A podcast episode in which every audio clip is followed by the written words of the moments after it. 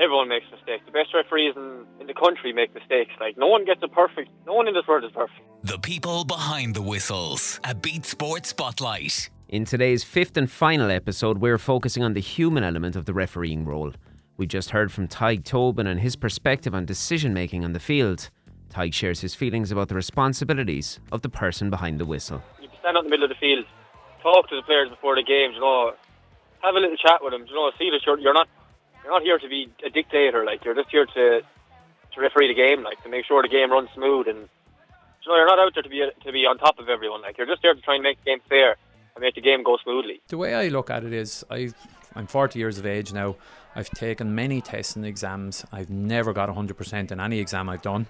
So what I kind of take a game is is as an exam. I was reading a survey there where referees in a 60 minute game make between 240 and 300 decisions. So, like, if you get four of them wrong, that's only 1% of the decisions you make. So, really, the way I look at it is if you can get away with getting the big calls right, you're not too bad because you are going to make a mistake. I'm not going to make every team happy. Like, uh, every decision I make, I'm going to be 50% wrong. If you give a free to a team, they're happy about it, but the other team aren't. So it's just, I suppose, you just have to be able to live with it and walk away after the game and just saying, I gave my all, I tried my best, and I was impartial. That was the voice of Eamon Furlong, who officiates in County Wexford. We hear now from Waterford's Nicky Barry about his view on the necessity for understanding in the modern game. I'd love to see players take up the whistle, not as in full time, but just a game or two to see what's involved. Like, you know, as even, like when a refereeing, like, you have to be in certain positions to make calls, and if you're not, like, you can't make the best call. I think players will just say, ah, ah ref, or they, they'll try test you every time, especially the, as you go up the levels. They try test you, they try get in on your ear. But it's important, like, to just take a step back. You're going out there to make, uh, to referee a game and make make big decisions, like, you know, and if we get one wrong, we get it wrong. But if players get it wrong, like, you know what I mean, they get it wrong too. But there's more implications for referees when they get decisions wrong or, line, or linesmen, unfortunately.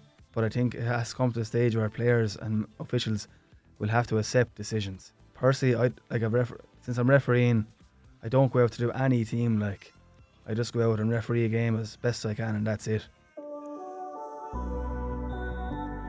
We need referees, even even if it's snooker. We need referees.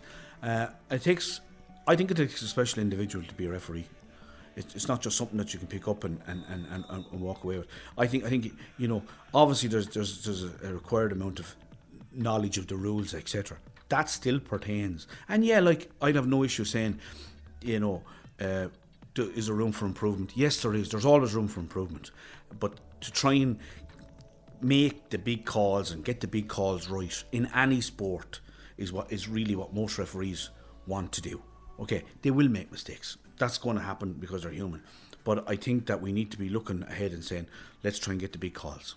That's the view of Michael Wadding, who's got a lifetime of experience in the field. It's a view that's shared by Owen Morrissey, a GAA coaching officer and referee from County Waterford.